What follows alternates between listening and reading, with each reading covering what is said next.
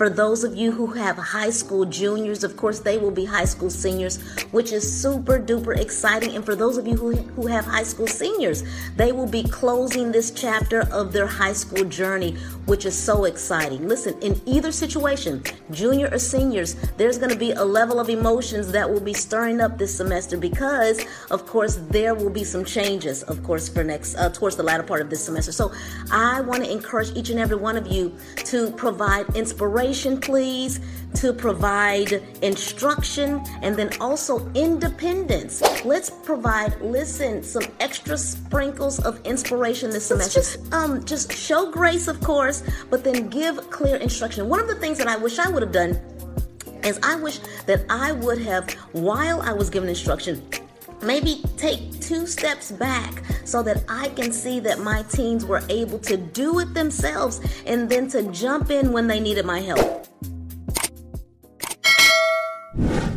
I'm Dr. Michelle Lloyd.